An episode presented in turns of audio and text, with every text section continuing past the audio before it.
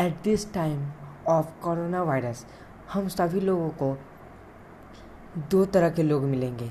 एक वो जो इन चीज़ों से परेशान है और एक वो जो इन चीज़ों से परेशान तो हैं, लेकिन साथ में सरकार को मदद करते हुए, अपने लिए कुछ अपॉर्चुनिटीज़ लाते हुए, अपने लिए कुछ जीवन में करने की शक्ति लाते हुए, अपने लिए एक नए चीज़ को शुरुआत करने की तैयारी कर रहे होंगे। जैसे कि बहुत सारे लोग ये सोच रहे हैं कि मैं पैसा नहीं कमा रहा हूँ, ये सोच रहे हैं कि मेरी फैमिली कहाँ से खाएगी। लेकिन यहीं पे कुछ लोग पैसा न होते हुए भी सोच रहे हैं कि भाई, कम से कम हमारे पास ये समय तो मिला कि हम लोग अपने प्रिकॉशन कर सकते जिससे कि हमारी हमारी हमारी फैमिली की ज़िंदगी बची रहे। लेकिन बहुत सारे लोग तो इसके चपेटे में आकर ये भी नहीं कर पाए ब्रो। तो you are very grateful to this हमें ग्रेटिट्यूड प्रैक्टिस करना इसमें बहुत इम्पोर्टेंस है।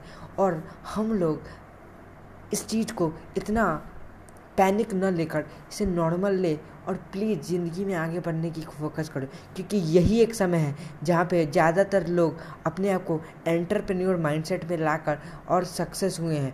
क्योंकि रिसेशन ही ऐसा टाइम है जिसके बाद बहुत सारे एंटरप्रेन्योर जन्म लेते हैं। तो अगर आप भी चाहते हो कि आप एंटरप्रेन्योर बनो तो please be a part my podcaster मैं भी एक एंटरप्रेन्योर हूँ और उस रास्ते पे हूँ तो मैं भी जो चीज़ सीखा हूँ, मैं आपको सिखा सकता हूँ। थोड़ा बहुत एक्सपीरियंस है मुझे तो प्लीज़ मेरे पॉडकास्ट पे डेली आएँ और सुने।